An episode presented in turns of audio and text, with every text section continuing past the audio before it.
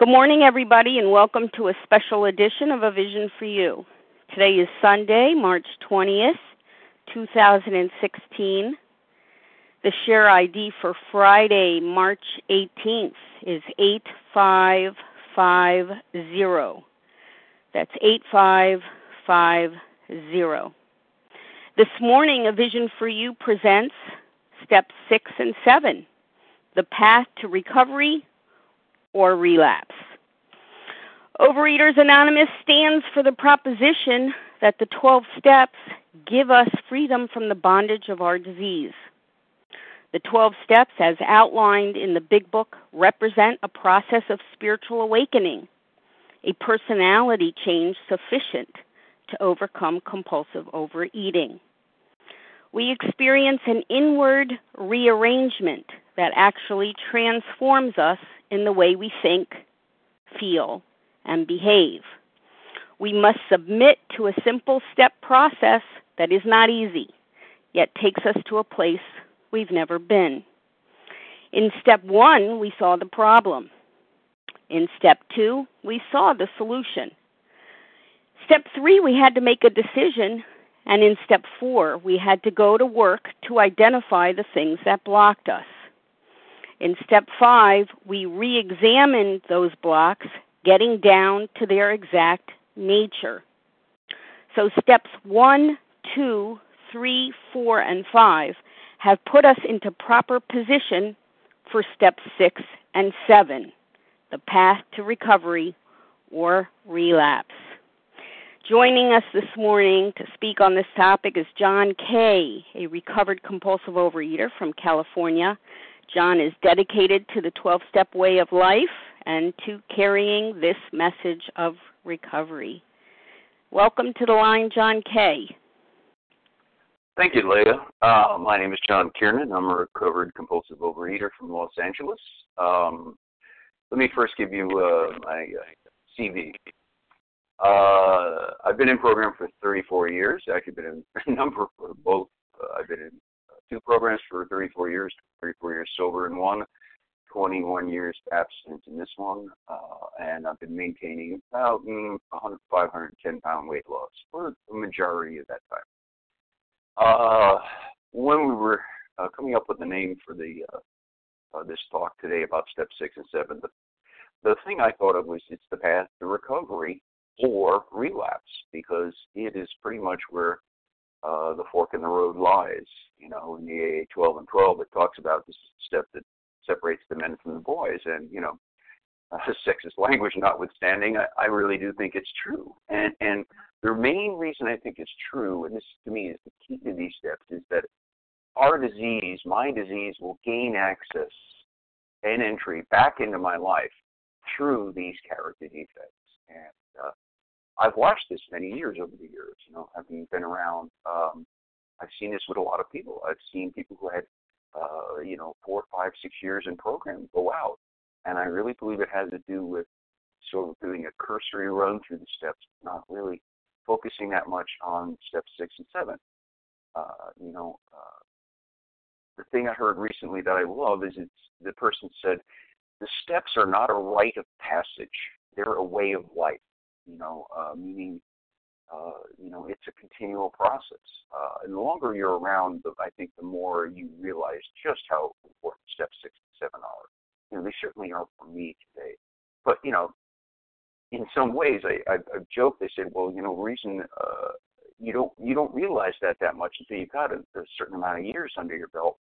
And I think that's why they're not mentioned very much in the big book. You know, uh, if you remember, these people only had a few years of, of when the big book was written. You know, and uh, Leo was saying to me, uh, you know, don't forget a Vision for You. People love when you you know you uh, talk about the big book and read from it. And, and in this case, you have two steps that have only two paragraphs written about them, and half of that, half of one of those steps is the seventh step prayer. So, uh, we certainly address more in the uh, AA 12 and 12 and other 12. Um, but first, I um, when I talk about these steps in my retreats, um, you know, I'm usually not talking about them until, you know, about Saturday afternoon sometime because I've run through the preceding steps. Uh, And, and and like Leah was sort of doing on the intro there, I believe there's a perfect flow to the steps. I, if they're working correctly, one just leads you to the next, which leads you to the next, and so on and so on. And it's a perfect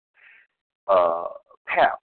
And uh, and so I want to take a few minutes just to go over the steps a little because I think it's an important thing. It'll be a real, it'll be a sh- shorter version of that. Obviously, of course, everything I talk about in a weekend into a, a couple of minutes, but it's important. The other thing I'm going to say is that when I'm going to talk about the steps right now, I'm going to talk about sort of the initial process through uh, versus uh, relapse. I, you know, I I have seen some things that I, if you're coming out of relapse or uh, things you want to sort of think about differently in these steps. But uh, I'm not going to talk about that today. If you want, there's a I talked I guess back in December. Sometimes I did the whole thing on relapse, and you can you can listen to that and get more about that here. But I want to just talk about my journey through the steps. To begin with, uh, uh, just to go over it. You know, you know, I came in when I was uh, 26 years old, and uh, weight had been a problem my whole life. I was always a fat kid in school and all that,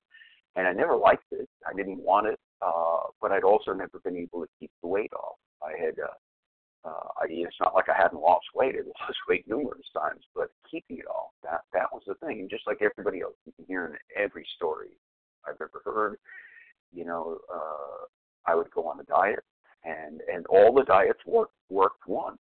You know, because I'm a good little student, and you give me how, what I have to do on this uh, course called weight loss, and I will follow it. Uh, the trouble is, I have the brain of an addict, and so then the second time around, I'm finding all loophole, playing games, and and so then I would gain all my weight back, and and then some.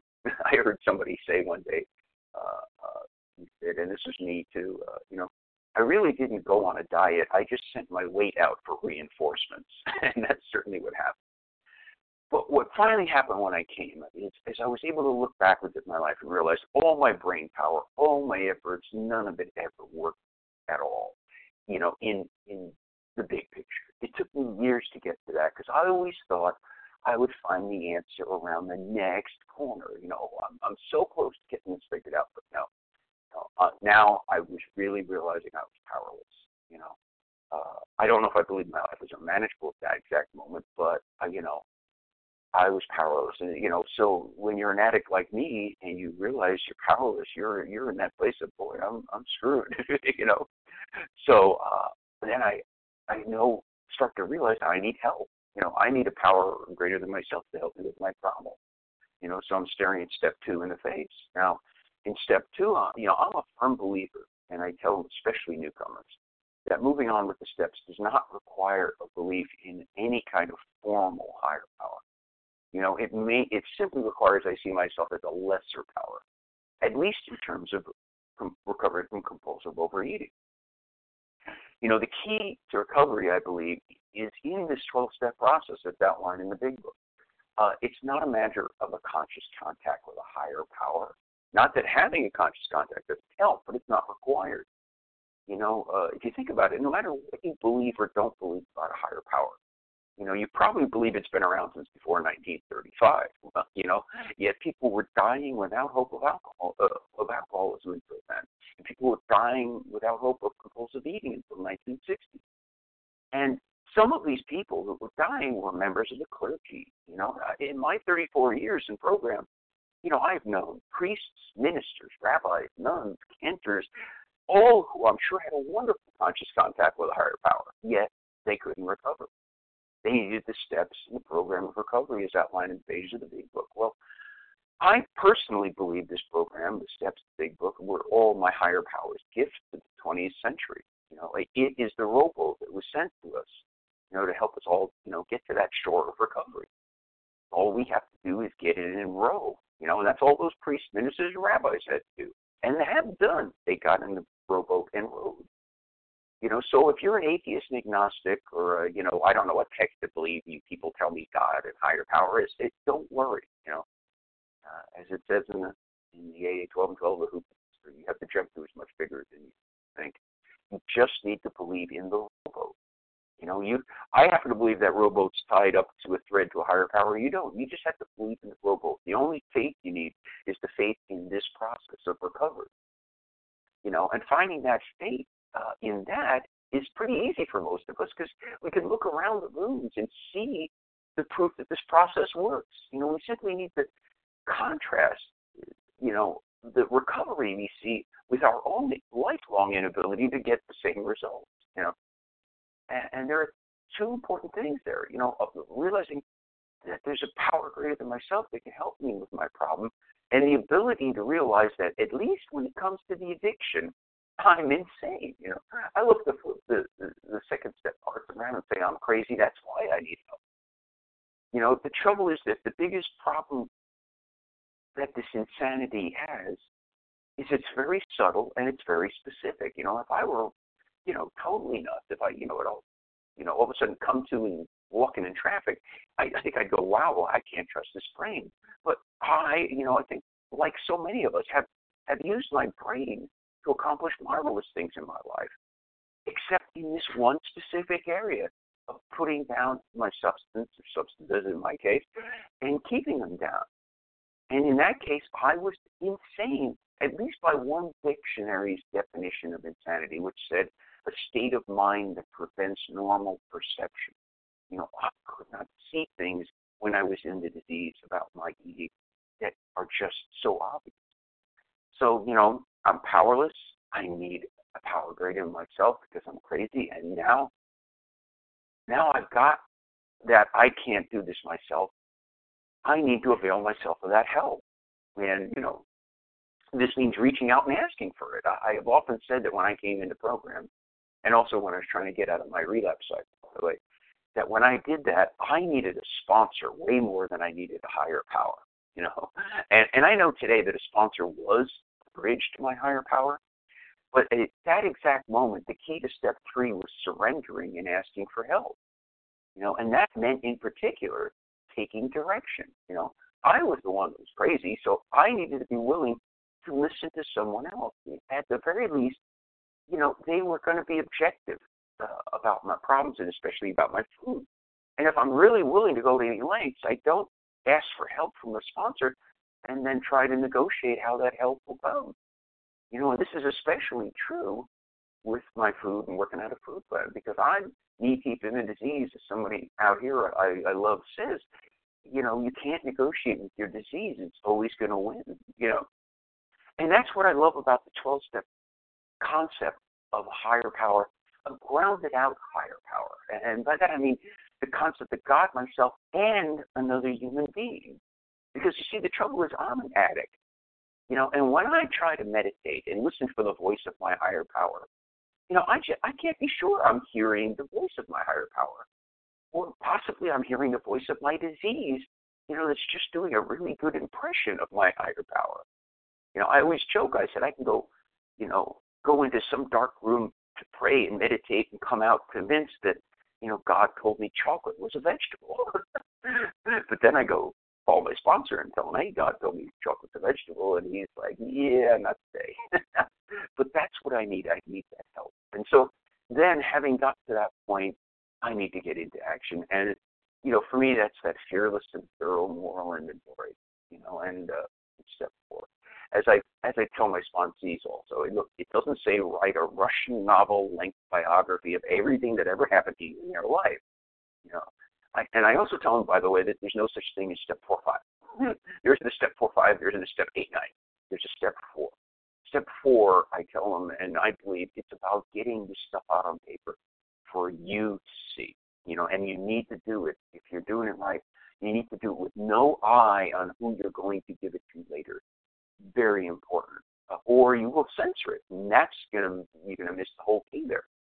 You know, and so then I needed to list my resentments, you know, my fears, my sex inventory, all the things that burdened me, and it would also help me identify these character defects and the people to whom I've done harm and I love the technology we have now. You know, I tell sponsors if you know how to use a spreadsheet, it's the best because when you're all done, you can you can sort by the end part. You know, what's my part in it? You know, what what's it affect?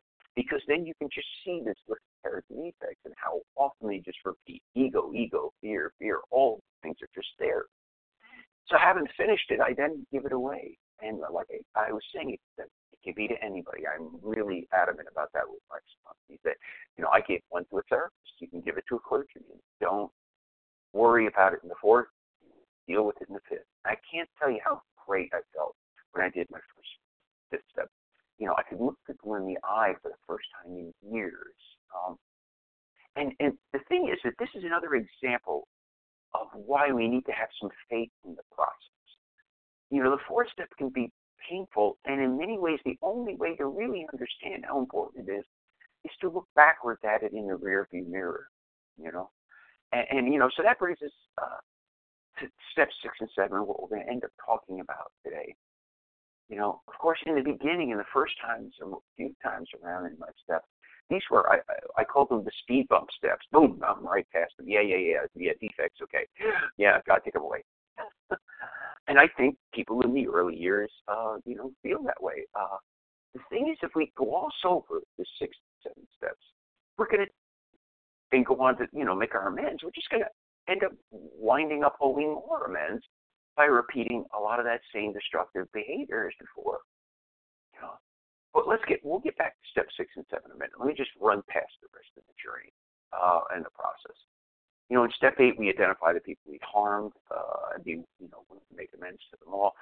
And for me, that meant using the list I had developed in the fourth step. Uh, and this is where I really needed help from the sponsor because I would go back and forth between either wanting to put everybody I'd ever had a bad thought about on there or wanted to avoid the really tough ones by trying to whip out that except when to do so would injure them or others' loophole. And having a sponsor help guide you is important then you get to step nine. With the help of that sponsor, you've got that list figured out.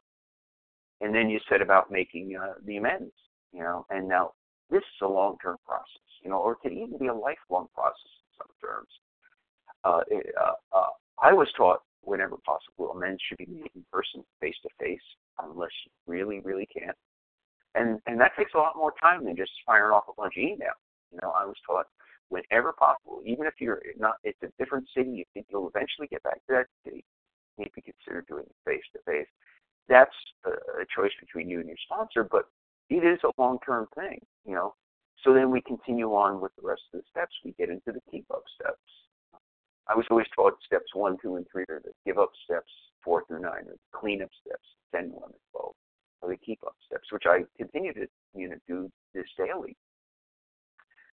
Uh, you know, in step 10, I, I promptly admit when I've done it wrong. Uh, of course, you know, sometimes it takes a little while to realize when it is. I have done it wrong. Uh, now, like I tell you, the longer you're around, the less time that realization takes. Uh, and, and in terms of other stuff about step 10, I tend to like to use specific guidance the big book has on page 86. You know, article goes into upon retiring, you can start to review, you know, our day. Uh, it's a really great little checklist to consider, you know. And then moving on to step 11, you know, right there on page 86. I think practically the next paragraph it goes into how to handle step 11. You know. On awakening, consider the 24 hours ahead. And uh, I try to do this in terms of uh, getting up in the morning and taking a beat before I jump into my day. Uh, trying to, you know, realize what kind of a life I'm trying to lead today. I'm trying to lead a, a God-centered life. I'm trying to lead a, a life that's a good representative of the 12-step program, and that requires just not hitting the ground running. If I can, try and you know read a little literature and take a little bit of time for meditation uh, and prayer. And and to me, the most important word that that for me in the steps is the word only the. We're praying only for knowledge of His will for us, power to carry that out. And for me, and if you're an atheist, let me take the God part out and just say it means figuring how to shape myself to the world, not the other way around. You know, you know, I do have a belief in higher power today, and it isn't about coming with a list for myself, you know, because I don't know what's right for me. Look, look what my best thinking got me before I came to the program. It's just thy will be done. You know, even when it comes to other people, I, I don't. You know, people can want something, but I don't want to say God let that person have that because I don't know if that's right for them. You know, I just what's best for them. And then step 12, having had that spiritual awakening, you know, as the result of these steps. And that was actually taught to me early on too. Uh, person said to me, look, this isn't nitpicking, but it is the most uh, misread thing in the steps because it says having had a spiritual awakening as a immediate result of these steps. And what the person told me is there is one result that comes out of these steps, and that is a spiritual awakening, from which all other things will then flow. And uh, that's an important thing. And then, you know, having worked through these steps, I got to carry this message. I have to carry this message to others. You know, and for me, I'll, I'll also just say real quick uh, that uh, involves physical recovery. You know, I can't go out and try and help others and tell people how wonderful a program I'm in is if I'm, you know, way overweight. You know? um, and I do want to help others. And then also it's about giving a service. Uh, you know, giving back that which was so freely given to me. You know, uh, it's insurance. As Dr. Bob, there's a great little section at the end of Dr. Bob's Nightmare in the Big Book. He explains why Dr. Bob does his service. And one the things he says is it's insurance against future slip. And I certainly believe that. And, you know, one of my favorite lines in program is uh, uh, be nice to your sponsees because you never know when they might end up being your sponsor. um, and then finally, all through this process, the most important part of the steps at the end of the day is practicing these principles in all our affairs. You know, all of anything I, I've said so far, I'm going to say for the rest of this talk, or you know, when I lead a retreat or you know, lead a meeting or whatever, it's all just blah blah. If I then just leave the place and, and go out and cut people off in traffic, curse at them, give them the finger, go home, yell at my wife, go on and be dishonest at work or whatever, I need to to practice these principles. And working these steps sees that I don't do this, that I have alternatives. But again, this is a con- continual, ongoing process. You know, this is why I'm a, I'm a believer in continually going through the steps. You know, some people talk about just living in steps 11, 10, 11, and 12, as opposed to continuing to go through the steps. But personally, personal opinions on all of this, by the way, uh, I feel it's a peeling the onion kind of thing. You know, we more is revealed. I always joke. I said, "Yeah, I keep peeling the onion, they keep making more onion on you, you know, but you see, I think part of the process involves something which, in, in other areas, is, is called a feedback loop. And by that I mean that the more I get out of the program, and the more I, I things are, are revealed, the more I understand the second time through the steps because now I have more information about myself and my behaviors that I gleaned, you know, through working all the steps the first time. For me, to be willing to let go of a character defect, I first have to realize it is a character defect. And and and on some of the mine, I, I could only see that having gone through the steps more than once, you know. You know, one of the true gifts I've gotten through the steps, and it's probably one of the most important ones for me, is the gift of compassion. You know, I can now rise, at, you know, above myself and see things through other people's eyes, find compassion for them, realize, you know, that they're just all grown-up kids like me, trying to unlearn a lot of bad things in their childhood. And again, it starts to give you a different way of looking at things and things in your behavior and realizing your part in it. And uh, more importantly, when it comes uh, to step six and seven and these defects, I, I can learn compassion for myself, you know, for my own broken little kid, you know, who certainly didn't ask for these defects, you know. And and that's why this this whole thing is a lifelong process, you know, constant work. Um, you know, and it brings up that whole debate that people have had for years about do you say you're recovered or you say you're recovering, you know, and I, I will joke and say, you know, I, I can say both. And the reason I'll say both is this, that when it comes to my physical disease, I am just like the people he talks about in the foreword to the first edition. You know, we are 100 men and uh, women, uh, men and women who have, you know, covered from seemingly hopeless state of mind and body.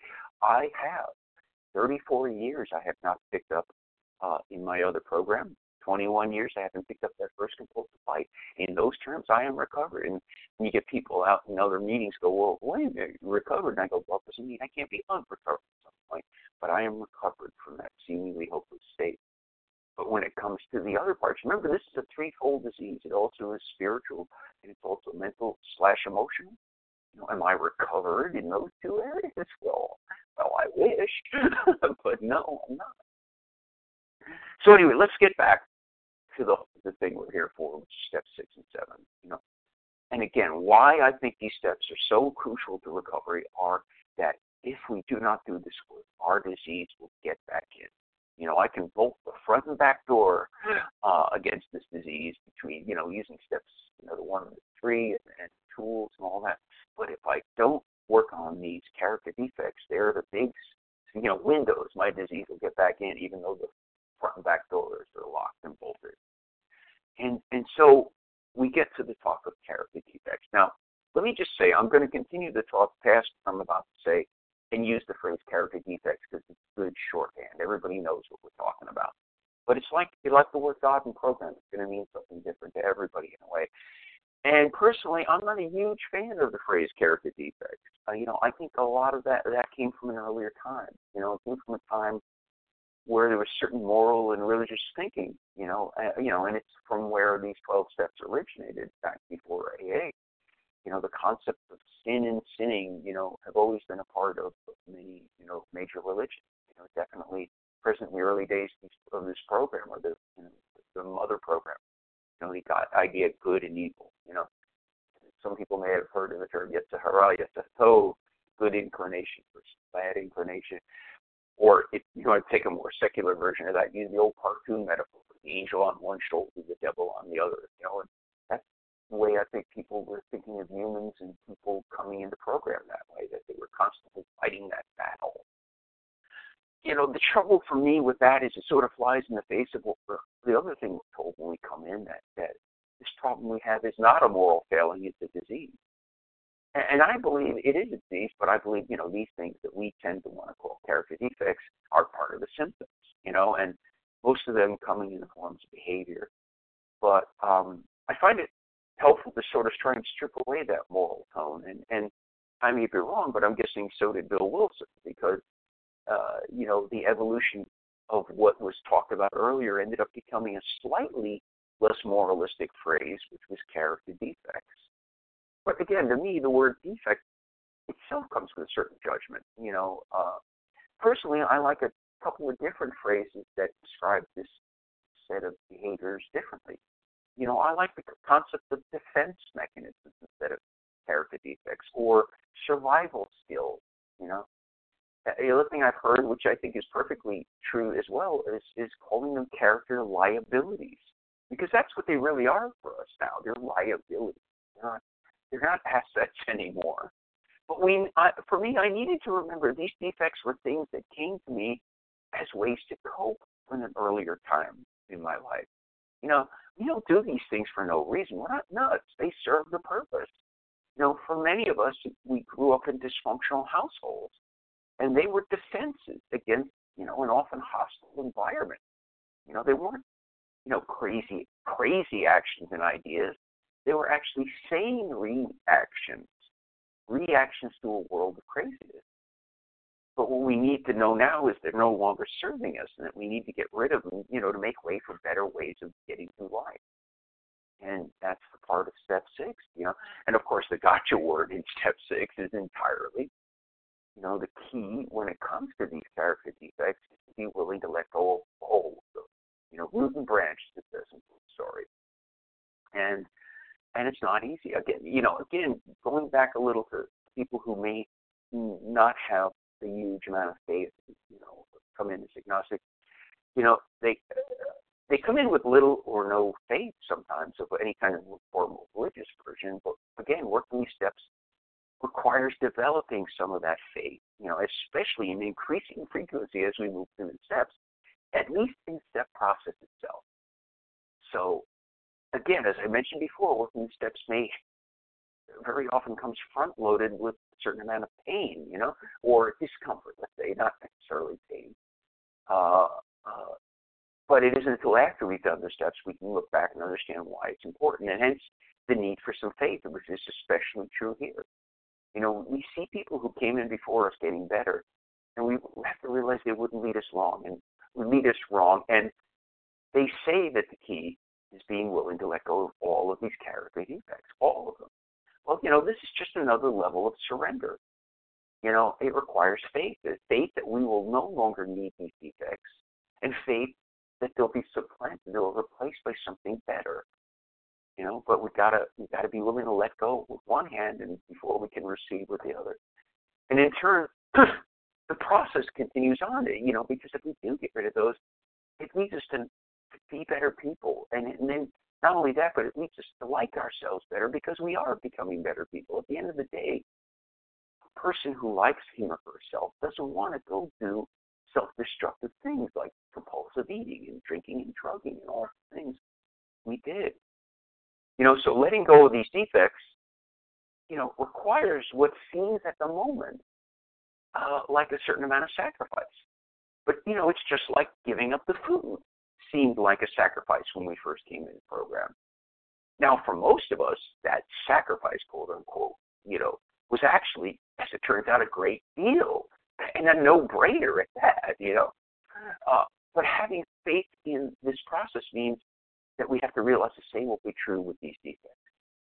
You know, and sometimes these defects, these behaviors, are less about bad behaviors and more about you know perfectly fine behaviors taken at normal lengths, like it talks about in uh, in our literature. And so, uh, what I thought I'd do is be a little specific today, uh, just mainly concerning my defects, because you know that's the only thing I can really talk about. I know, um, and certainly I have many. Uh, keep working on them constantly. But the two, and I'll talk about even things that concerning the past with me, but the two main areas I had, I believe, the most that affected me the most in terms of my disease was uh, immaturity and narcissism. You know, narcissism being a fancy word for what is called in the big book self-centeredness.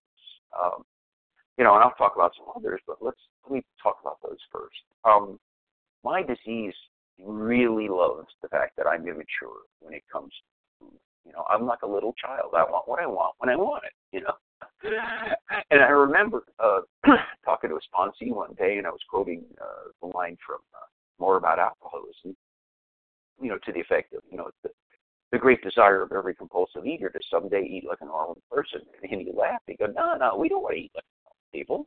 We want to eat the way we want to eat and have none of the bad effects. you know, and I got thinking he's absolutely right. You know, uh, a normal person gets a he's out at a restaurant gets a piece of cake and eats one bite and goes oh that's too rich you know well that's never going to be me no matter how much time i have to recover but that's just it there's a little five year old driving part of my disease he goes wait i'm working i'm in oa i'm doing all this service and, and i got all this time so so you know the laws of physiology should apply to me you know well guess what they do you know but especially when I was in my relapse, well, I, you know, I lost, uh, I'm still down 50 pounds from my top, you know, yeah, but I was still walking around 50 pounds overweight, trying to convince people I was abstinent. Thank God we have that thing now.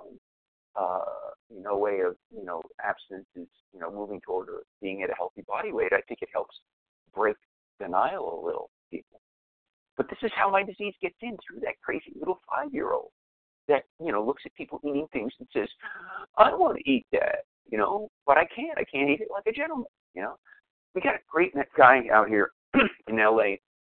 out in the valley named Ray. He's been around God, must be hitting 40 years now in program. Ray always says, "My program is I eat whatever I want, whenever I want, as much as I want, if I'm willing to pay the price." And today I'm not so I eat three weighed and measured meals, nothing in between except diet soda. Some people may know what that's from. Um, and that's the way I have to be. I have to lose that. I can't. That's my disease whispering in my ear. I can't. You know, it's preying on my immaturity. I can't have that. Sure, I can. Pay as much as I want if I'm willing to pay the price. But you know, it's that's the way my disease would work. And and I remember in the middle of my relapse, I developed a resentment against the program I was in at the time, which happened to have a very specific food plan.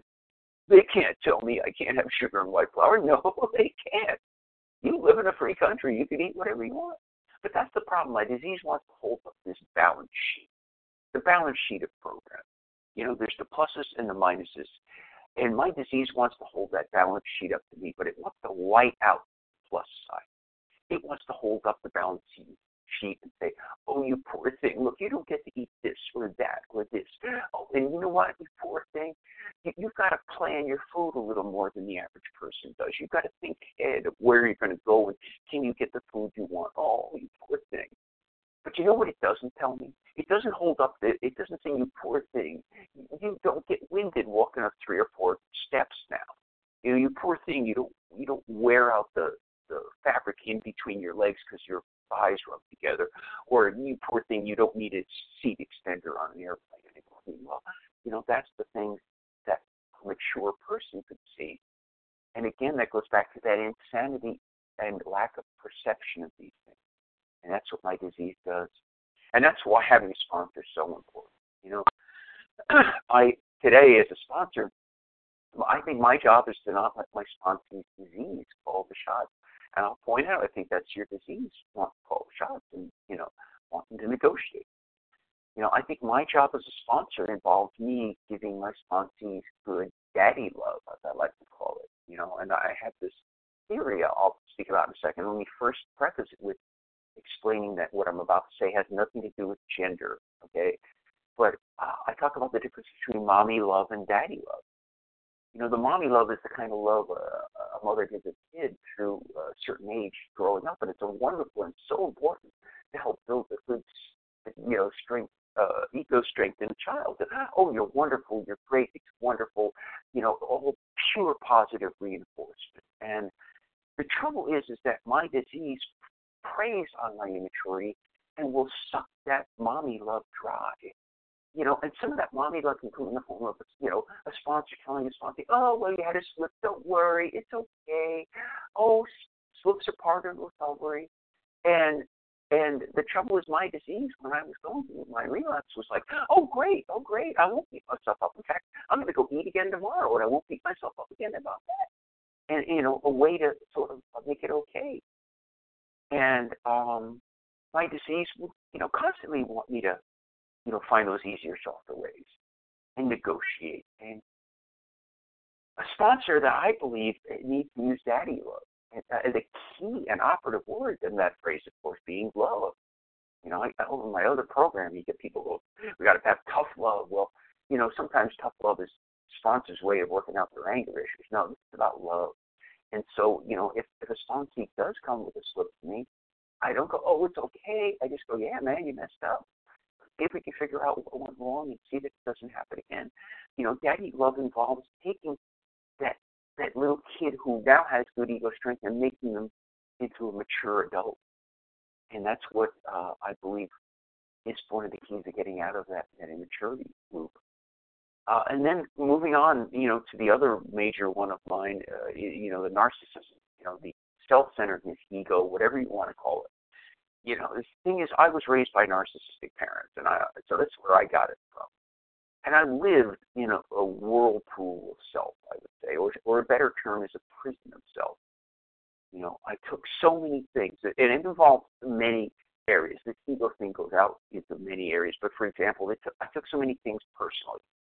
You know, when when something happened, I would it would be all about me and convinced. You know, it also led me to be a, a little paranoid about things. Well, you know, if a person's paranoid, they got to have ego. You know, to think that somebody's taking the time to really do something against you. You know, I love one of my favorite phrases I heard was somebody said once. The thing that would really bother me about what people think about me is how little they actually think about me. You know, and it's true. The longer I was around, the more recovery, I realized 90% of these things I would take personal umbrage at had nothing to do with me. You know, I, uh, therapist used to say, never attribute to malevolence what could be better attributed to cluelessness. You know, that guy who cuts me off on the highway, he's not cutting me off deliberately. He's clueless. He's on the phone. He's doing whatever. And it sort of helps alleviate some of that. The other thing about me, ego is I want I want my way, my you know, all the time. You know, like it says in the big book, we are perfect examples of self-will run riot. And and today and through recovery, I think of people other than myself, even strangers. You know, over in another program I, I'm in, there's a wonderful little piece of literature called The Checklist of Our Emotional Maturity. And, and it had some really wonderful things in it. And the one that really hit me, F. Ben, was it said a mature person accepts reasonable delays without impatience, realizing that some adjustment to the convenience of others is necessary. Wow, that hit me like a ton of bricks. It had never occurred to me, you know. If I'm going through life and I want a green light while I'm driving, I got to be willing to sit through a red light so others can have their green light. That's part of life in a mature life and in society.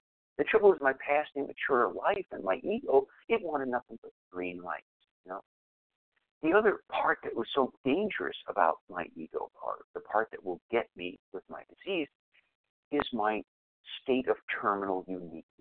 You know, I'm different because I'm special and, and you don't understand. The rules don't apply to me. Or whatever. And that's the other thing about the terminal uniqueness is is I can be no longer teachable because I'm special. That kind of thing won't happen to me, you know. Uh, and today I don't think that, you know. I have uh, I have buried two sponsees program. I've had sponsees who died, and and and then I had a really good friend named Murray out there who who I wasn't a sponsee, but he went out and he died. And the thing about all three of them that when I think about them, they were all brilliant people, and I do mean intelligent to an extreme. Murray, God rest him, Murray was literally a rocket scientist. Murray, there are things on the moon that Murray put up, and yet he ended up going out and he ended up dying. And the other scary thing about these three people I'm thinking of is none of them hadn't gotten the program. They all had it, and they all gave it away. I don't say lost. They gave it away. And what that makes me do now, now that I'm no longer unteachable, is to say, hey, if that can happen to them, it can happen to me. And that's the, one of the things that changed to me over the years. And part of that has to be about realizing I'm not terminally unique. And I, uh, you know, and because there's a great line I heard once. Somebody said, an intelligent person can learn from their mistakes, which was certainly true with me. But a wise person, a person with wisdom, can learn from other people's mistakes. You know, if I uh, if somebody said to me, "Oh, see that griddle over there? Don't touch it; it's hot." I used to have to go over and go, "Ow, ow! You're right; it is hot." Now I don't. You know. Uh, another defect of mine that comes out, for the most part, out of ego was what I, is now called these days control issues. You know, this has always been one of my major problems. You know, uh, and we went to another program for it at one point. Um, and through years of therapy, I, I can see, you know, a lot of this arises from my childhood, child of alcoholics, and having to have control. You know, it literally becoming so important to hold things together and to make life safe. You know, I was the only person who could make sure things were getting done right. But you know, again, like all of these defects, that even if I identify where they come from, and I'll just take a second. One of my favorite little, uh, and I mentioned this at the Vision for You uh, convention. One of my favorite little pieces of literature that most people in OA in uh, 12 food programs don't see, though it's it's perfectly acceptable as literature because it's OA it's AA approved literature. This pamphlet called um, "A Member's Eye View of Alcoholics Anonymous," and it's it's just written in a way to explain AA to people who don't understand it, but it's not written in the same kind of voice as the 12 and 12 or the uh, Big Book. It's more modern voice. And one of the things that, that the, the person who wrote it was talking about is that all of the stuff, it's really good in a way to understand why we did a lot of the things we did, but they're of no use to us in terms of recovery. And the guy says, uh, uh, he used the example. He said, you know, autopsies are a wonderful thing. They just don't benefit the person on whom they're performed. And, and it's certainly true with this. And when I talk about, gee, I figured out that through years of therapy, this is why, it still doesn't change the fact. But it is so important for me to cut that thread that passes back through time. It's like a thread that passes through time for me. You know, an old phrase that it's hysterical, it's historical. You know, things hit me, and all of a sudden I'm a little kid again. I may not even realize it. You know, because there's a you know axiom in psychology: child is the father of man, and it's also the father of all of our defects. But we have to realize now we got to get rid of them. These are things learned in our youth, and we can get rid of them. And when I look with an eye toward uncovering my part in these things, especially these control issues, I often see ego. I know better than you. I know what you should or shouldn't do. You? I heard this great thing one time. I was leading a workshop up in Oakland, and and a person said her sponsor once told her about these control issues. Look, other people are not imperfect versions of you. Boy, I could identify with that. You know, maybe I do know better about certain things and certain circumstances, but I've learned I have to wait to be asked for my opinion on it, and only then give it. You know, I got taught don't rob somebody of the experience of making their own mistakes. Wow, that hit me like a ton of. And so those are two of my uh, bigger ones, and, and you know some of the other ones uh, that come out for me uh, that are dangerous for me in my program are are cynicism and intellectualization. You know, because one of the ways my disease can get back is through those two. You know, I always joke. I say I have the trifecta of cynicism. I am an alcoholic, comedian, from New York. When you put those three things together, and I, uh, you know, anything that sounds hokey, I'm going to roll my eyes at. I'm going to be smart, the know-it-all. I got it down. But the longer I'm in, in program, the more I, I'm sure about anything anymore. You know, some of the things I believe today about my program and my disease, they're 180 degrees opposite of what I believed in the past. You know, and it's funny. A lot of times I'll start my retreats by saying, "Oh, you folks should have heard me ten years ago. I had all the answers then." You know, but when I drill down on my cynicism, a lot of times what that underlying defect is fear. You know, and actually, let me just say, almost all these defects, if I just keep scraping down, come down to fear, right? Things that I get angry over. You know, anger is just a secondary emotion. It's always on top of fear or, or one of those things. And you know, and guys, of course, don't want to talk about fear. We'll take the macho anger one. That's the one we like. But underneath, again, fear. And so the cynicism, the fear there is is usually I'm being cynical about something I, I really don't understand. That's the thing I'm poo pooing. Or sometimes something that threatens me in a way, you know, maybe because it makes me uncomfortable. I mean, the perfect example for me was positive affirmation. You know, when I first heard about positive affirmation, you know, I did that. I rolled my eyes. I'm like, oh yeah, I'm gonna go stand in front of a mirror and tell myself I'm a good person. Gosh darn it. But you know, here's the thing: the longer I was around, the more I thought about myself. I bought hook, line, and sinker without even thinking about it. All of the negative affirmations I'd ever done about myself. You know, and I, I could see that go back, uh, you know, to my childhood. You know, I, you know, if I did something human, just you know, drop something. I mean, oh, you stupid idiot. No, I'm a human being. That's what it was, you know. And so I need to lose some of that cynicism because my disease will use that to minimize, you know, any possible threat to my recovery. You know, that's its way to get its foot in the door for me. You know, so I'll be the most cynical, sarcastic, 600 pound guy you've ever met. You know? So again, how my disease gets back. Dishonesty is another one. You know, I don't do dishonest things like I used to when I was newly sober. Why? I think because I recognized real relatively early on that doing dishonest things made me feel bad, you know, not necessarily on a conscious level, but at some deep core level. And, you know, I don't want to eat today. And more importantly, I don't want to want to eat today. And I know often that desire will start with how I feel about myself. You know, and, and what could I gain via dishonesty, whether it be a monetary or a material gain that would be worth that, right? I mean, this old saying, "What profit a man if he gains the world and uh, whole world and forfeit the soul?" And that, you know, for me today, there's nothing out there, you know, in terms of that. It's not about being honest for any other reason than it's the right thing to do, you know. Another defect I have my disease can use against me is perfectionism. You know, if I can't do it perfectly, I don't want to do it at all. Well, again, this is you scrape another level. It's immaturity. You know, it's an immature attitude. Perfectionism concerns black light thinking. And I have to lose black light thinking because it's immature. You know, life isn't black and white, you know. Life isn't even actually gray. It's full of millions of colors.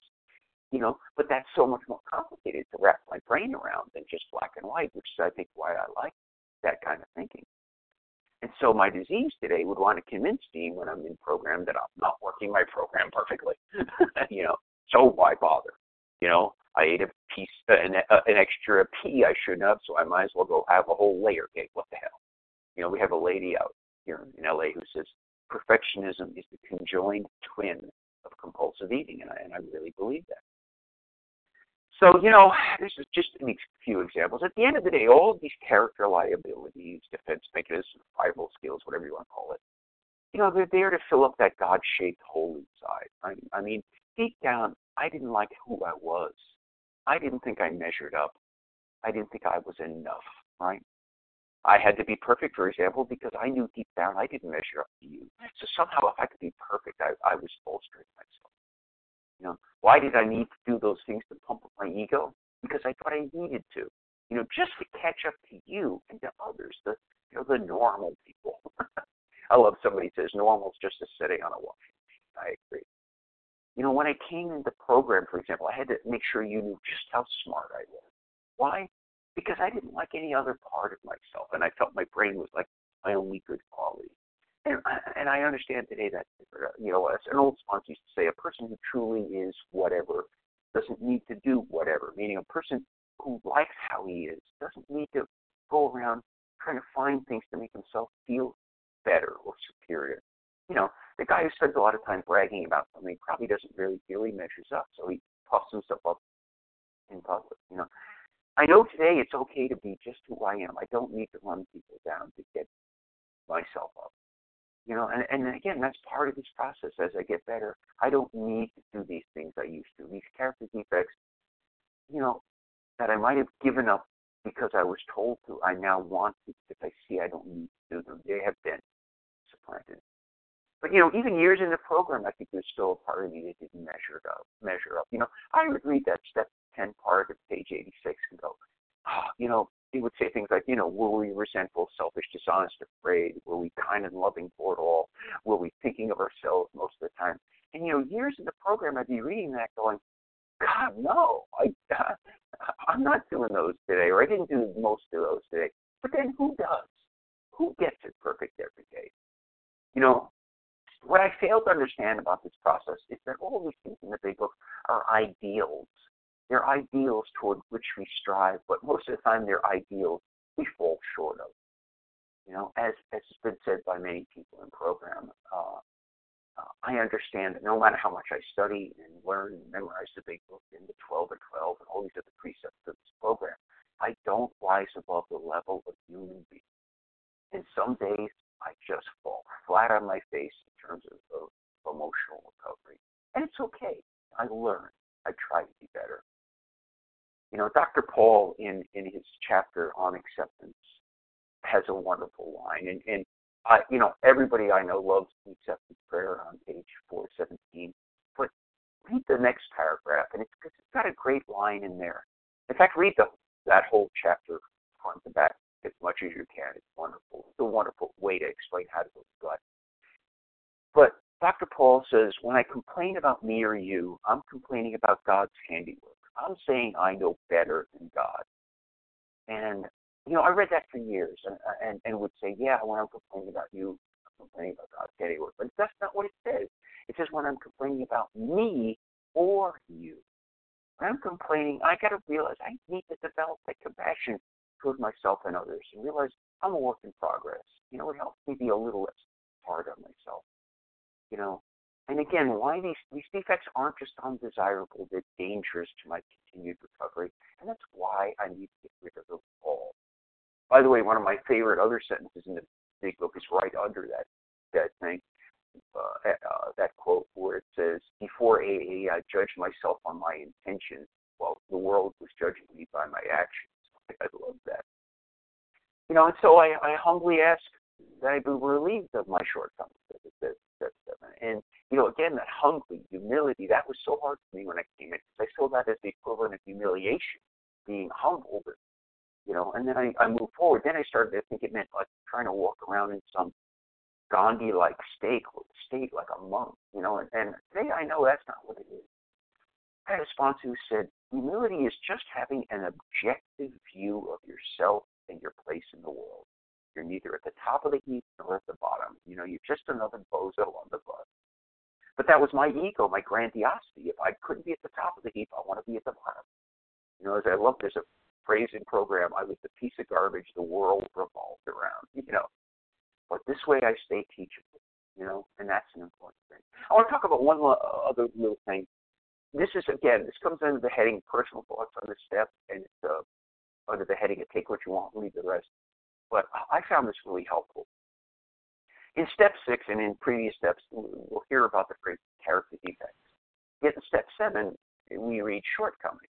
You know, so is there a difference between character defects and shortcomings? Well, technically, no. Okay, unless you're one of those people who wants to parse words down to the level of you know excruciating detail, they mean the same thing. And and also, Bill Wilson responded to this more than once, being asked this question. He said, "No, he's he just trying to be a good writer and mix up and uh, use synonymous words to be, you know, mix the words up." However, I recently came across a concept that some people have and found that it really works for them and the comprehension on this thing. And, and here's the overall concept that character defects have to do with the thoughts and motivations behind some of this, you know, this, this bad behavior I do, but that the shortcomings are the actual bad behavior, the acting out of my character.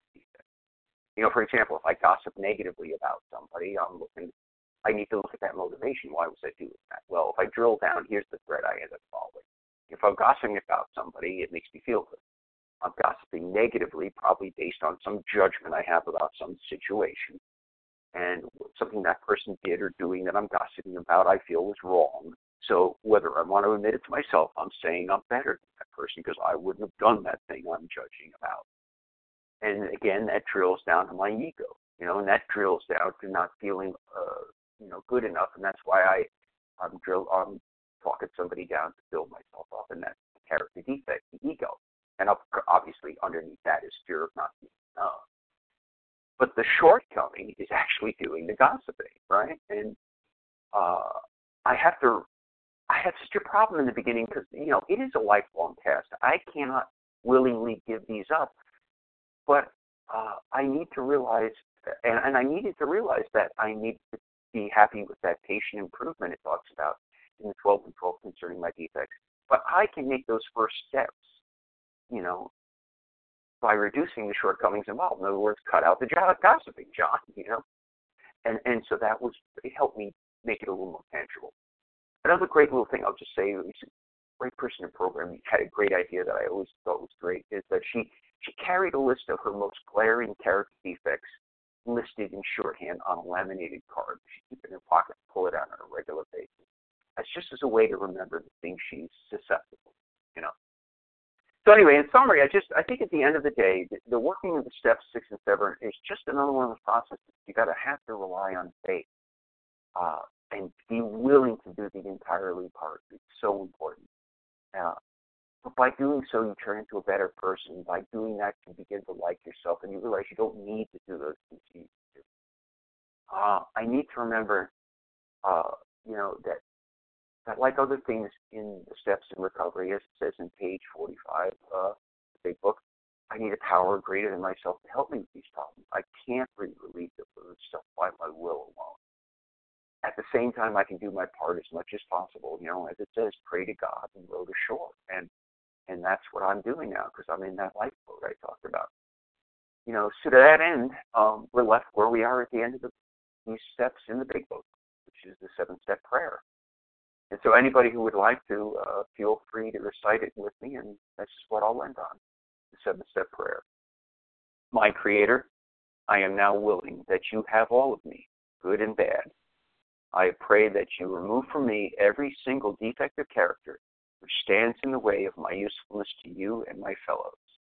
Grant me strength as I go out of here to do your bidding. Amen. Thanks for letting me share. Leah? Thank you so much, John, for such a beautiful presentation this morning. Chock full of your personal insights and experience. Thank you so much. Mm-hmm. John K.'s contact information will be given at the conclusion of this recording, so please stay tuned for that. Now we're going to open up the floor for questions.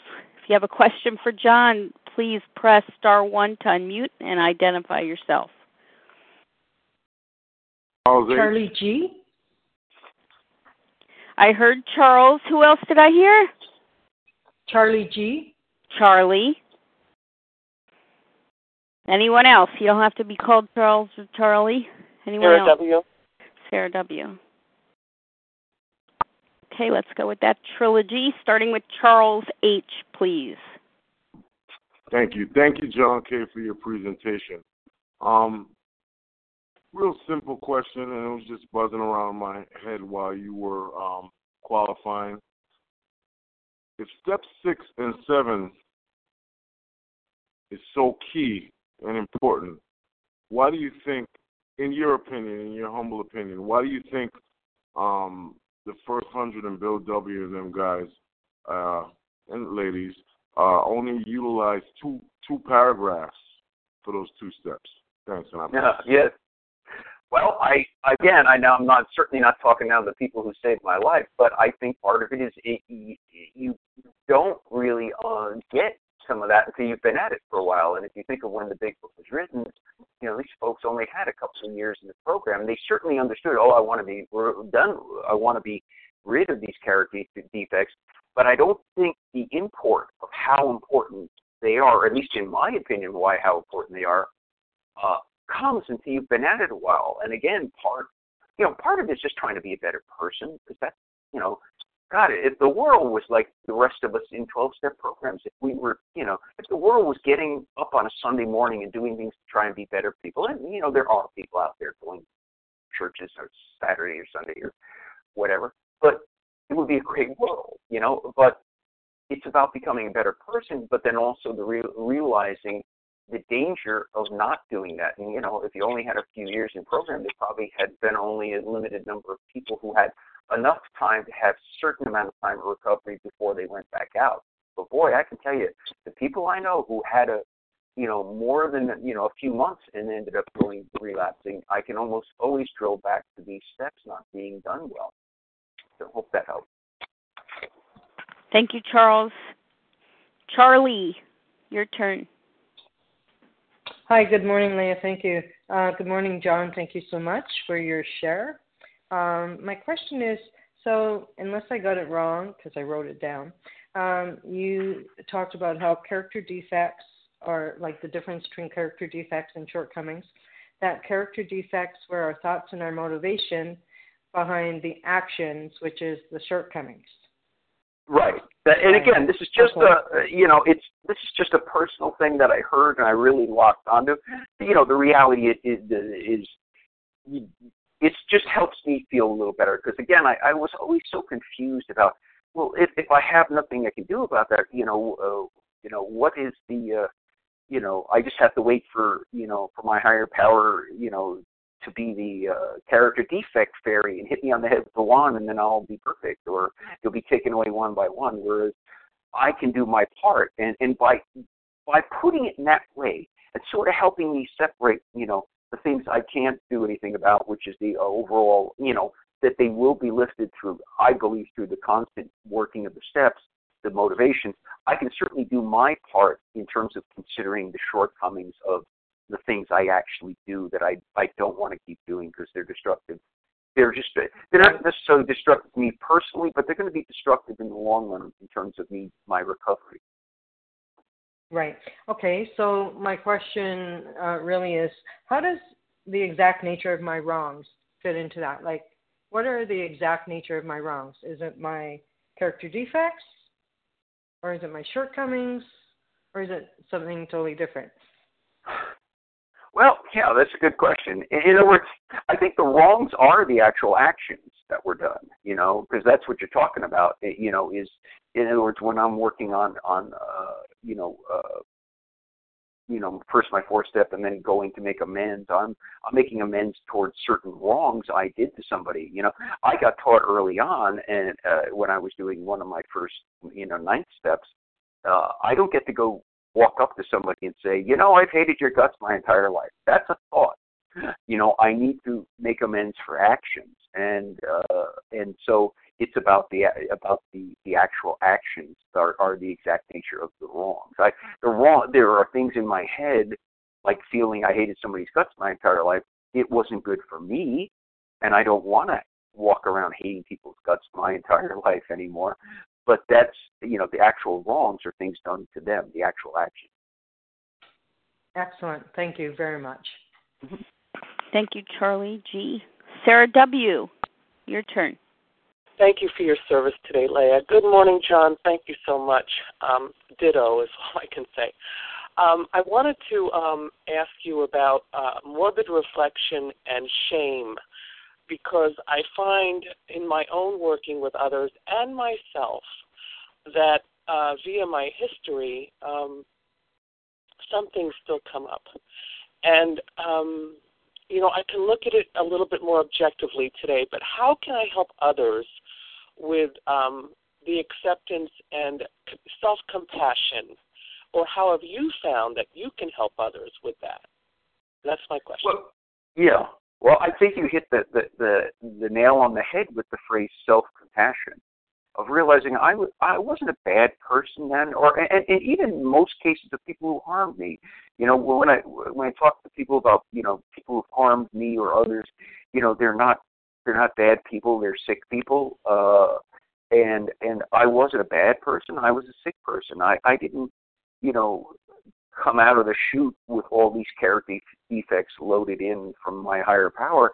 These were things that came as a result of you know, uh, not exactly being raised by the, uh, you know, the Cleavers. of course, I'm showing my age there, the Huxtables, the whoever. Uh, that um, I need to have the compassion to realize I was a broken person, and that, you know, we. It, it's well, I won't get into a whole thing about this, but you know, I I go to other AA, and uh, there they always end with the Lord's Prayer, and I know they don't do that very much in OA for various reasons, and it's fine. But one of my favorite lines of that thing, and I'm not a Christian uh, anymore, um, uh, is that forgive us our trespasses as we would forgive others. Meaning, you know, if I want forgiveness, I've got to forgive you know your discretions and and to realize uh and part of that is again realizing you know we're all just these little kids running around in adult suits as i like to say and that that you know we're damaged people and uh when I could see myself as not da- as as as damaged uh, in the past, I can be a little, I can show some more compassion toward me. And yeah, I did a lot of things that I am super not proud of, but that's part of working out. If I've really done these steps correctly, you know, I've done. God, I don't know how many now I've done fourth steps, but my my subsequent to my first step, I didn't rehash and bring everything back up again. I did my best to get rid of it. And then, so then the next four steps would have things that came up since then or things that were uncovered since then. And, uh, you know, and like you said, more of a reflection. And, and part of that is if you haven't, if you're still going around with when you think of something, get this real, oh God, then you've got to find a way to forgive yourself. Did, did, did that get all worked out as much as you could? You know, in some cases, I, you know, I had amends to make the people that were dead, and all I could do is do my best and say, you know, sorry, I uh, I was a damaged person, and I'm uh, I'm trying my best today to not be that damaged person anymore and live a living amends. And and to me, that's all you can do. And to again have compassion for yourself, not stay in that because you know we can all think of things and spend our lives in it, and not say that was me. That's not the me I am today, at the very least. Thank you. Thank you, Sarah. Who else has a question this morning for John? Star one to unmute.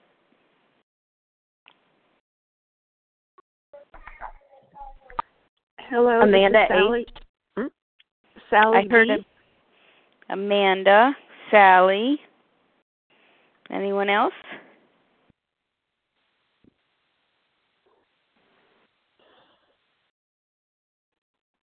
This is Alexis H. Alexis. All right, Amanda, get started.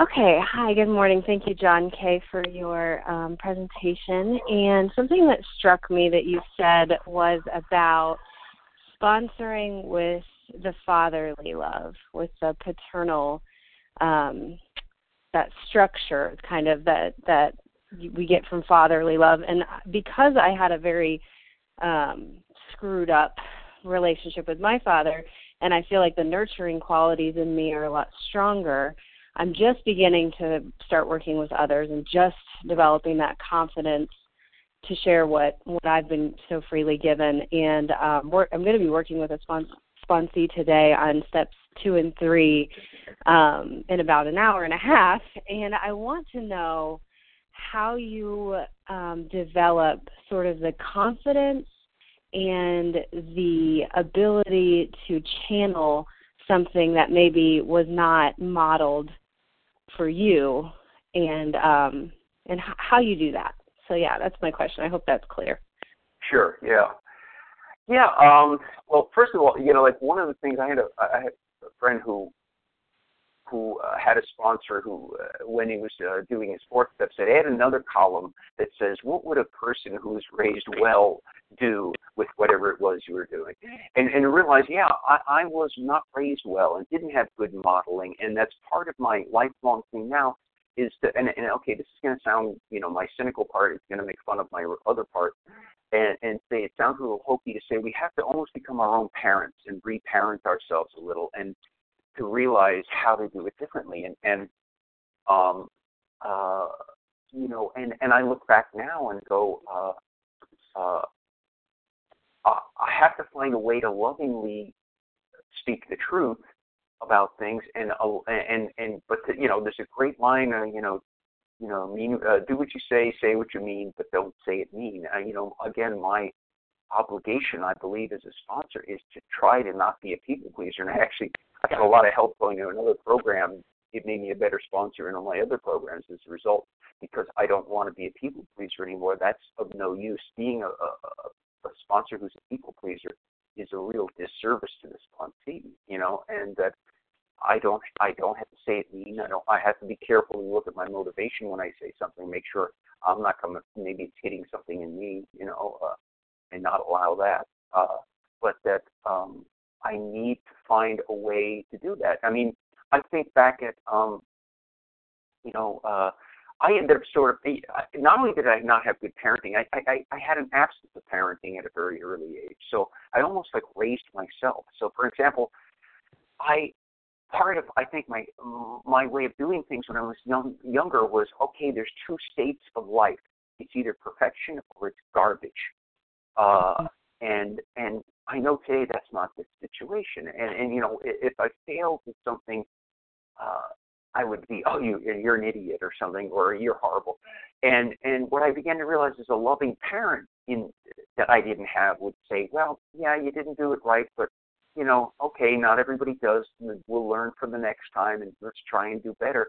And sort of just have that overall attitude, not not fawning motherly kind of oh and sweep it under the rug, but not oh you're a horrible person because I got plenty of that myself. I didn't need any more of that. But they needed that loving way of being able to acknowledge there was room for growth, but in a in a good way, so that I could you know I like I said in some ways always modeling for myself to become a you know a better person. I, I don't know if that answered your question exactly. Yeah, that's great. Thank you so much. Okay. Thank you, Amanda.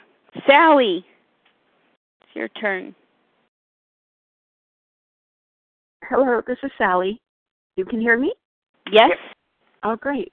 Um, my question is, you you briefly mentioned um, some writing that someone did where they said what the first 164 pages of the big book meant, you know, in, um, in a more simplified form, if I heard you right.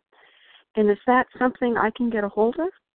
Sure. Um, it could be uh, you can either go to an AA meeting get a physical copy, or uh, AA.org, I believe that's AA's website, has has it in a PDF format. And I'll, what's, I'll what's read it called? Okay, I'm going to give you this. I just wanted to say I'm going to about to give the name. Anybody else who wants to get a pen, Oh. I'll, I'll it was. I'll just give you a quick rundown. What it was is it was a talk that was given by a gentleman named Alan M. who was here from Los Angeles. He was giving this the talk to uh, a group of of people graduating UCLA to become substance abuse counselors, and it was a, it's a wonderful description of how the steps work and how it all works, but in more of a modern language. It's essentially just reiterating everything that's in the Big Book in 12 and 12, but said in, and it's been a better, what I is not a better way. It's just that you know, uh, especially for newcomers, it's a little hard dealing with some of the archaic language and things like that, and, and being very male oriented. So this was a really great pamphlet. Okay, so the name of it is A Member's Eye View of Alcoholics Anonymous. A member's eye view view of Alcoholics Anonymous. And it's up on the AA.org website. And take the time to read it through. The, the beginning is a little dry, but it, it really gets better and it has some wonderful thoughts in there. Okay. Mm-hmm. Thank you so much. Sure. Thank you, Sally. Alexis, it's your turn. Hi, thanks. This is Alexis. Um, I had a question about, uh, I guess, just kind of dealing with character defects in the moment. Um, where I am in my step work is that I went through and uh, did four and five, and uh, a lot on nine, and I'm kind of in the just maintenance steps of, of doing like not daily but frequent tenth steps, and um, staying in touch with my higher power with eleven steps. But what's been going on for me lately is that I feel like I don't I don't know what it is, but like my character defects are just rearing their head a lot lately. And I keep trying to like just catch myself and notice it and then take the appropriate action. But there's a part of me that just feels like there's a simpler way through this.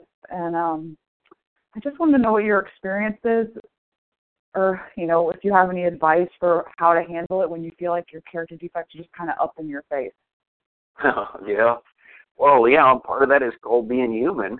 Um, but um, I do try and, and and and like I said, you know, I love that thing. I I, I didn't do it myself, but I, I also think it's a wonderful thing. The idea of even just writing out your some of your main character defects on a uh, on something to carry with you and to and to realize and and just be a little more aware. That's the other thing that happens is the longer you go through and and if you've gone through the steps a couple times, you really start to realize where you know, the things you do. Now, you know, part of that is is uh, not not banging yourself over the head with with you know self recrimination, but to sort of say, "Oh, here I am again. I'm starting to do this, and let's see if we can cut that out," and, and things like that. You know, um, uh, because it is it's a, it's a lifelong process, and and part of that character defect is also, uh, you know, expecting that you're going to be perfect. So it's almost like one of the character defects is, is beating yourself up over your character defects in a in a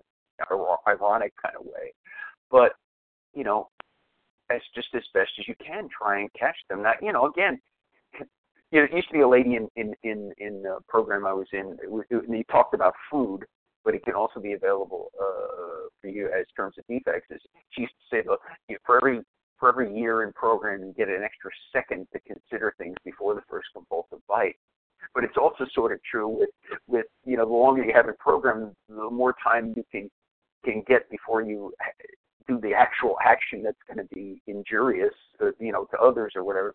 You know that that great line from the AA 12 and 12 of restraint of pen and tongue Mm-hmm. Boy, I tell you, that to me is is, is, is I got a right, I got a tattoo on the inside of my eyebrow, uh, eyelid. That thing, you know, and I always add to that in modern terms, uh, uh, restraint of pen and tongue and send button, because in in uh, in, in modern life, it isn't just a matter of face to face sometimes, but to, to do that and to try and say take a take a second, especially on things like that. I know um, I try to be careful. You know, you human it's a human nature to respond almost in a knee-jerk fashion with emotion. Whereas if you can, uh, you know, hold that in abeyance for you know ten minutes, you'll have a little bit more of an objective view of, gee, is this true? Because I've I've done things where I've fired something back to somebody, and first of all, I misread the thing and and done something, and whereas if I can hold on to it,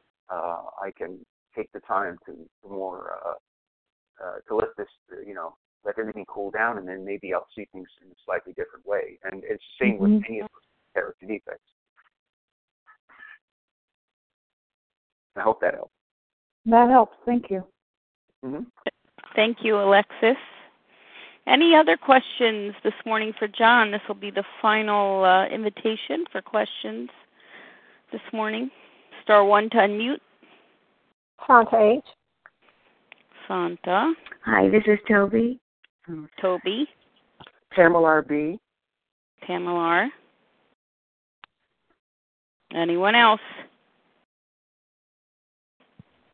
Okay, that's a nice group. Rosemary? I didn't catch that last name. Rosemary W. Rosemary.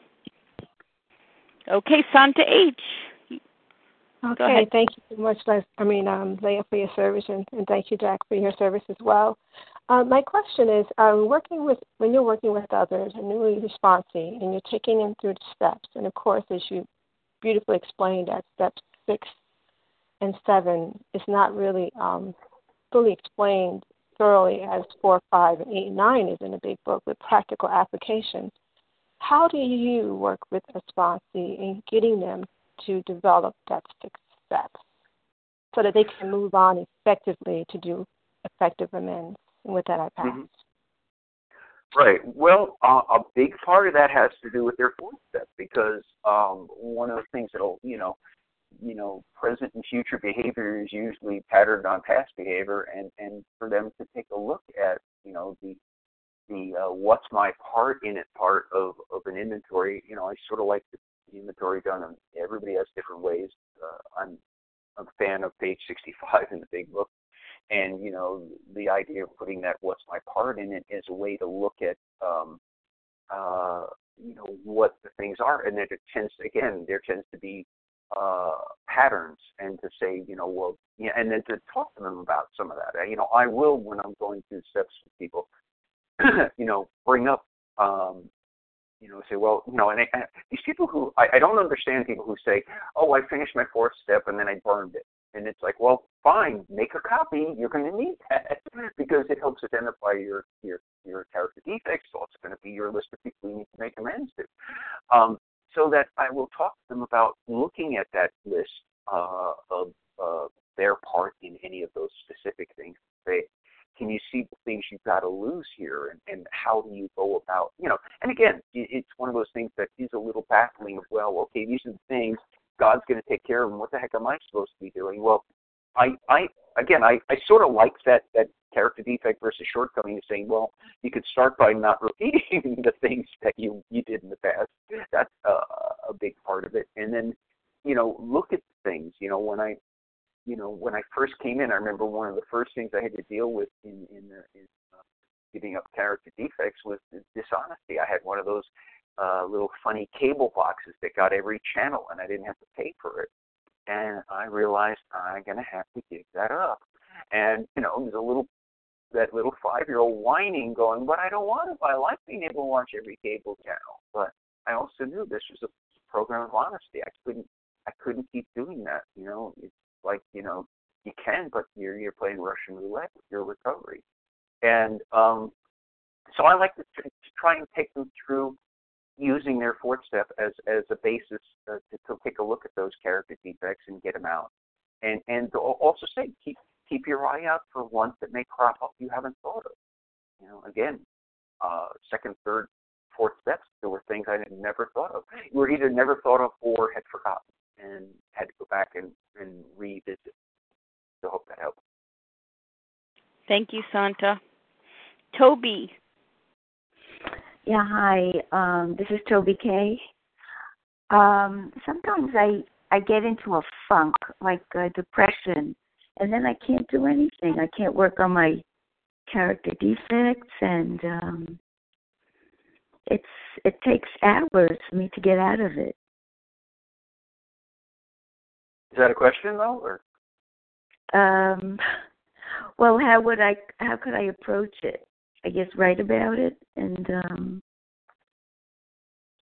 Yeah, well, or maybe um, it's a denial. I don't know. well, um, let me just say, first of all, um, you may have a physiological thing. You may need to see a doctor if it's actual clinical depression. That is a real thing. It's a real physiological thing, and and that shouldn't be taken uh, lightly. Uh, you know, I've had, you know, I'm not one of these. I come from another program where you get some of these people that are, oh, you never do anything, you know, any drugs. Well, you know what? Uh, something like clinical depression is is it's not a matter of getting high. It's a matter of finding something that'll just get you back to the baseline that everybody else is starting from. Uh, but in terms of other depression, a lot of that, uh, you know, and when I look back at myself, there's a couple parts of it. Is that a lot of my depression was uh, uh, me being obsessed with myself and self and self and self. You know, there's an old thing in program that uh, if you're you're feeling down, pick up the phone and call somebody and ask them how they're doing. Getting out of yourself. So much of my earlier depression was, my, you know, it was all about me and and being obsessed with me and all that. And getting out of yourself uh, does a lot to go uh, to that end. And uh, um, yeah, like I said, you know, you, know, you know, involves that. Now, again, it may be something that you need to get help for. You know, and like it says, we're not professionals, and I'm not a professional, so I'm not saying that you should or you shouldn't, but I'm saying it may be something to explore. But then, uh, you know, if, if you can't do something, um, get on the phone. You know, trust God, clean house, help another, um, and and get out of yourself. Get out of yourself, and and, and you'd be surprised sometimes talking to other people. You know, one of the wonderful things about meetings is is it helps ground us out. We get we get sort of in our if we're all by ourselves, our problems become huge, you know. And then we go to a meeting and or we dial into a meeting and we hear other people and we hear what they're going through, and it helps put our our lives in some kind of perspective.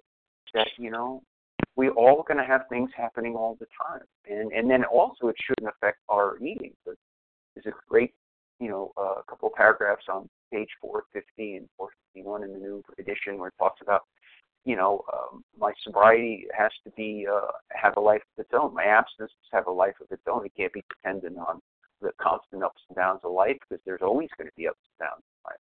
So I would say number what one page? is. I'm sorry. Uh, what four, page did you say? Page 450 and I think it's at the bottom of 450, top of page 451. Um, I'll give it to you in a second. Um, that um, you know, again, it's about getting out of yourself and um, uh, in helping somebody else, and then you may again have a clinical problem. I'll read this because it's one of my favorite uh, sections. It's the bottom of 450, top of 451. It says, I realized I had to separate my sobriety from everything else that was going on in my life. No matter what happened or didn't happen, I couldn't drink. In fact, none of these things I was going through had anything to do with my sobriety. The tides of life flow endlessly for better or worse, both good and bad, and I cannot allow my sobriety to become dependent on these ups and downs of living. Sobriety must have a life of its own. There's always going to be stuff happening. Whenever I hear a sponsee say, uh, you know, that slip say, I ate because this happened and I ate because that happened. I go, no, you ate because you're a compulsive eater. You ate because, I mean, did you think about placing a bet on a horse when that, whatever it was, happened? No, because you're not a compulsive gambler. But I guarantee you, some sponsor in in GA is going to have somebody say, "I placed a bet on a horse because my wife yelled at me or whatever," and I need to remember that's going to always be my path of least resistance, my default behavior for all this stuff going on in my life is go eat, and so I need to break that that connection totally and say life's always going to happen. So hope that helps. Thank you.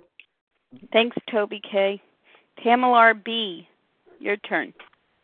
Good morning. Um, good morning, John. Thank you so much for your service and for your service too, Leah. Um, there's this, I guess, this big discussion. It's not a big discussion, but there's a hair splitting, and I often hear this in the rooms, and it often talks about um, character defects not being uh, completely removed, or um, you'll be more aware of them. W- what is your take on that? I, I um, yeah, that's my question. What is your take on that? Um, yeah, I mean, in terms of being completely removed, I would love. I think I think my character defects are going to be completely removed about about ten minutes after they start throwing dirt on my face. Uh, but I, I, you know, it's that patient improvement it talks about in twelve and twelve, and that um, I have to. I just have to do my part as much as I can and again, the more I work on all the underlying things, in in almost all, it's almost like all this other work in the other ten steps help sort of undermine and and and erode away the motivations for these character defects as, as I get better, and then in turn, I don't end up with doing the actions that I don't want to do that make me feel bad and that can, you know, lead me to go back out and things like that. Um, but yeah, I mean, in other words, at the end of the day, there, I, I can, I just, I need to do the footwork on all the other things. Just like I, I mentioned before about how at the end of the day, all these steps come down to a spiritual awakening. The spiritual awakening will then fold back around and help like erode away these character defects. But you know, again, it's more about uh, them getting less. You know, am I t- totally honest and everything? I think I am, but I'm sure if I sit and drill down, I'm going to think of something where I'm not totally honest. Um, but it lessens. It lessens, and then and the other thing is the more when I identify something, I, I do want to change that because I don't want to be the person. And like like you were you were saying, you'll become more aware of those as you go along. And uh, so for me, I think part of them being removed involves. You know, when I first came in, I, I, I saw it as something like like I was saying earlier about you know the the, the defect fairy is going to hit me on the head with a wand. But now I can see it's more about um, uh, the more I work, the more these things will just sort of you know erode away until they're they're a lot less. And I and again I want to get rid of them, and I do what I can mainly by um, uh, not you know trying to identify the actions hey that, uh, cause it. Hope that helps. That's a really good speaker. Thank you. He talks I'm, about a lady I'm going LA. to mute the line. Everybody, Okay. please stay muted. John, I'm going to mute, so you'll need to press star one to unmute. Okay.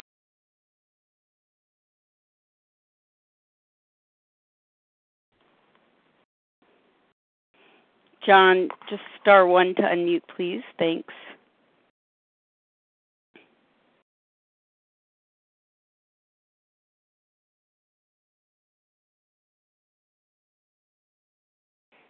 All right. Well, thank you, uh, Pamela B, for your question.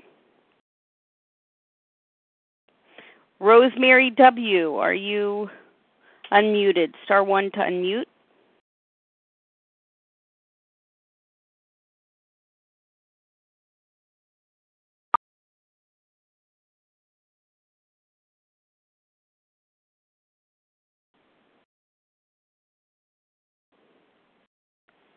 Hi, this is Rosemary. I'm Hi, I'm Rosemary.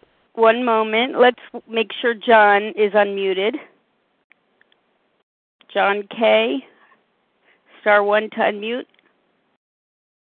Hey, sorry, I actually accidentally hung up and had to recall in. Okay, no problem. Thank you. I just obviously needed to clear the line there. Okay, go ahead, Rosemary, with your question.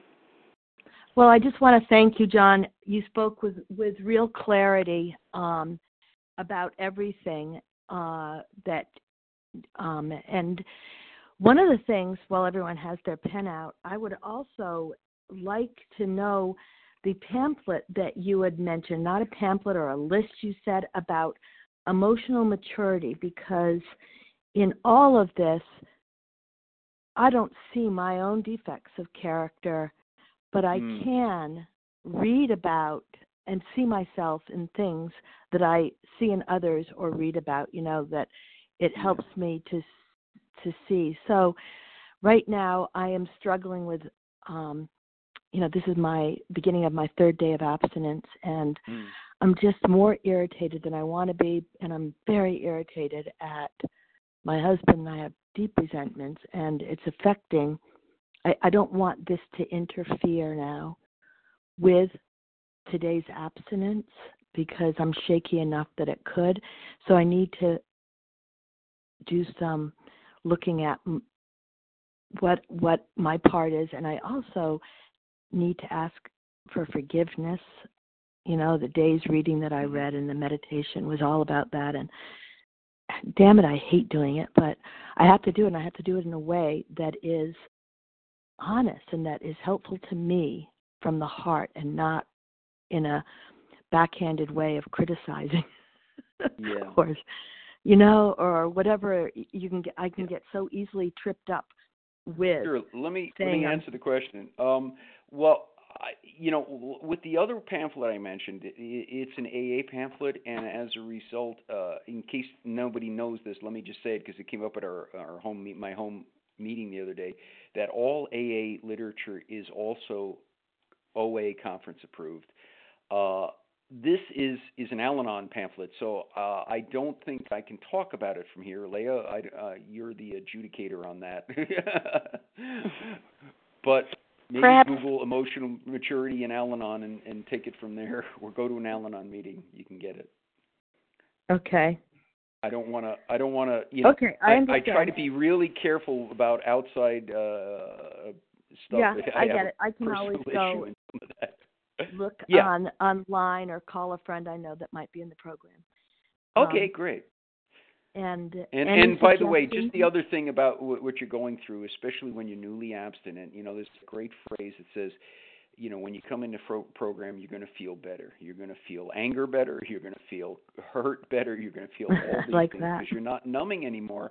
And you're also, it, to be honest with you, uh, don't ever discount the uh, the idea of physical withdrawal. Uh, I, I, you know, there's more than enough scientific proof out there that if you've been eating a lot of things and you give them up in a hurry, especially certain, you know, things, uh, you can be affected negatively. So maybe just do your best right now with restraint of pen and tongue, and and, and until you're cleared out. And if you have something, you can always address it at a at a later time. Just as I say in my marriage, for domestic tranquility. Thank you. Thank you for that. All right. Thank you, Rosemary, for your Rosemary for your question. Thanks to everybody for your questions this morning, and of course, thank you so much, John, for such an interesting, thoughtful, and helpful presentation this morning. And I'm going to close. Thank you, John. Thank you. I'm going to close from page 164, the way we always close at a Vision for You. Our book is meant to be suggestive only. We realize we know only a little. God will constantly disclose more to you and to us. Ask Him in your morning meditation what you can do each day for the man who is still sick. The answers will come if your own house is in order. But obviously, you cannot transmit something you haven't got. See to it that your relationship with Him is right, and great events will come to pass for you and countless others. This is the great fact for us. Abandon yourself to God as you understand God. Admit your faults to Him and to your fellows. Clear away the wreckage of your past. Give freely of what you find, and join us. We shall be with you in the fellowship of the Spirit, and you will surely meet some of us as you trudge the road of happy destiny. May God bless you and keep you until then.